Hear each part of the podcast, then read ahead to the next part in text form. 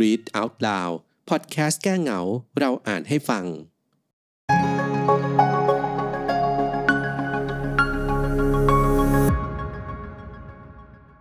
พัฒนาการกิจการรถไฟไทย รถไฟนั้นเป็นเครื่องจักรกล ยานพาหนะประเภทหนึ่งที่สร้างมาจากเหล็กครับ แล้วก็มีการติดตั้งเครื่องยนต์ประเภทต่างๆ เช่น เครื่องจักรไอ้น้ำเครื่องยนต์ที่ใช้น้ำมัน จนไปถึงการใช้ไฟฟ้าในการขับเคลื่อน ซึ่งบ้านเราก็จะเรียกกันว่ารถไฟฟ้าใช่ไหมครับ รถไฟนั้นจะเคลื่อนที่ในแนวราบ ผ่านรางรถไฟที่ทำมาจากเหล็กกล้าคู่สองเส้นขนาน และมีไม้หมอน รองราง ยึดจับรางรถไฟให้อยู่กับที่ เพื่อให้ขอบรางทั้งสองนั้นมีระยะที่เท่ากัน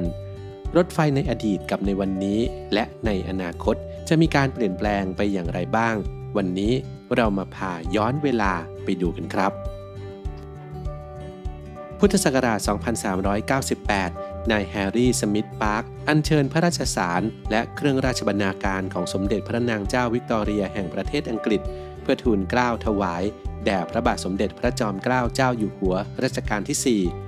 หนึ่งในเครื่องราชบรรณาการ คือรถไฟจำลองย่อส่วนจากของจริง ที่ประกอบด้วยรถจักรไอ้น้ำและรถพ่วงครบขบวนที่ใช้ในประเทศอังกฤษด้วย ซึ่งสมเด็จพระนางเจ้าวิกตอเรีย ทรงมีพระราชประสงค์ เพื่อเป็นเครื่องดลพระราชหฤทัยพระบาทสมเด็จพระจอมเกล้าเจ้าอยู่หัว ให้ทรงคิดสถาปนากิจการรถไฟขึ้น ในราชอาณาจักรไทยครับ พุทธศักราช 2430พระบาทสมเด็จพระจุลจอมเกล้าเจ้าอยู่หัวรัชกาลที่ 5 ทรงพระกรุณาโปรดเกล้า ให้เซอร์แอนดรูว์คลาร์กดำเนินการสำรวจเพื่อการสร้างทางรถไฟจากกรุงเทพถึงเชียงใหม่ โดยมีทางแยกที่สระบุรี เพื่อต่อไปถึงนครราชสีมา สายอุตรดิตถ์ถึงริมฝั่งแม่น้ำโขง และจากเชียงใหม่ถึงเชียงราย เชียงแสนหลวงถัดมาในพุทธศักราช 2433 พระบาทสมเด็จพระจุลจอมเกล้าเจ้าอยู่หัวรัชกาลที่ 5 ทรงก่อตั้งกรมรถไฟ สังกัดกระทรวงโยธาธิการ โดยมีพระเจ้าน้องยาเธอ เจ้าฟ้ากรมขุนนริศรา นุวัติวงศ์ทรงเป็นเสนาบดี และให้เปิดประมูลสร้างทางรถไฟสายกรุงเทพ นครราชสีมาเป็นสายแรกครับ ปีต่อมาพุทธศักราช 2434 กรมรถไฟกระทรวงโยธาธิการ ว่าจ้างนายจีมูเรแคมเบล เพื่อให้เขาสร้างทางรถไฟจากกรุงเทพถึงนครราชสีมาเป็นสายแรก เป็นรางรถไฟขนาดกว้าง 1.435 เมตร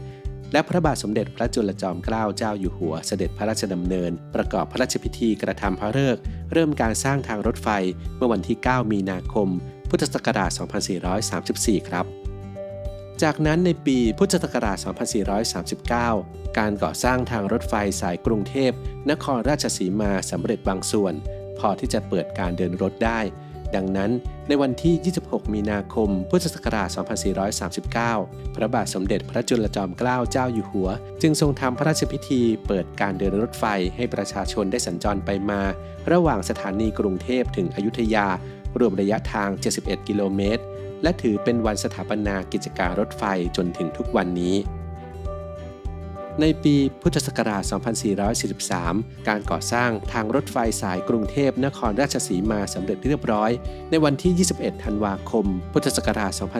2443 รวมระยะทาง 265 กิโลเมตร ใช้งบประมาณในการก่อสร้างทางรถไฟสายนี้รวม 17 585,000 บาทหลังจากนั้นกว่า 10 ปี พุทธศักราช 2453 เมื่อสิ้นรัชสมัยพระบาทสมเด็จพระจุลจอมเกล้าเจ้าอยู่หัว มีทางรถไฟที่เปิดใช้บริการรวมทั่วประเทศทั้งสิ้น 932 กิโลเมตร และในพุทธศักราช 2471 ในสมัยพระบาทสมเด็จพระมงกุฎเกล้าเจ้าอยู่หัว รัชกาลที่ 6 พระเจ้าบรมวงศ์เธอ กรมพระกำแพงเพชร อัครโยธิน ผู้บัญชาการกรมรถไฟขณะนั้น ทรงตระหนักว่า การใช้รถไฟที่เป็นหัวรถจักรไอ้น้ำทำให้เกิดการกระเด็นของลูกไฟ และควันซึ่งเป็นอันตรายกับผู้คนทั่วไป จึงทรงสั่งให้รถจักรดีเซลจำนวนสองคันจากประเทศสวิตเซอร์แลนด์ เข้ามาใช้ในประเทศไทยเป็นครั้งแรก และในสมัยรัชกาลที่ 6 นี้ รวมมีทางรถไฟทั่วประเทศทั้งสิ้น 2,581 กิโลเมตร พุทธศักราช 2494 สมัยพระบาทสมเด็จพระบรมชนากาธิเบศรมหาภูมิพลอดุลยเดชมหาราช บรมนาถบพิตรมีการเสนอร่างพระราชบัญญัติการรถไฟแห่งประเทศไทย พุทธศักราช 2494 กรมรถไฟหลวง จึงเปลี่ยนฐานะมาเป็นรัฐวิสาหกิจ ภายใต้ชื่อ การรถไฟแห่งประเทศไทย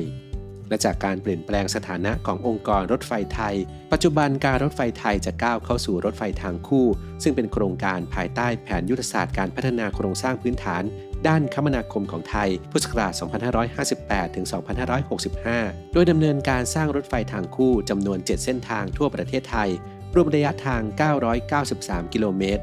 นับเป็นจุดเปลี่ยนของระบบรถไฟไทยที่จะเกิดขึ้นในอนาคต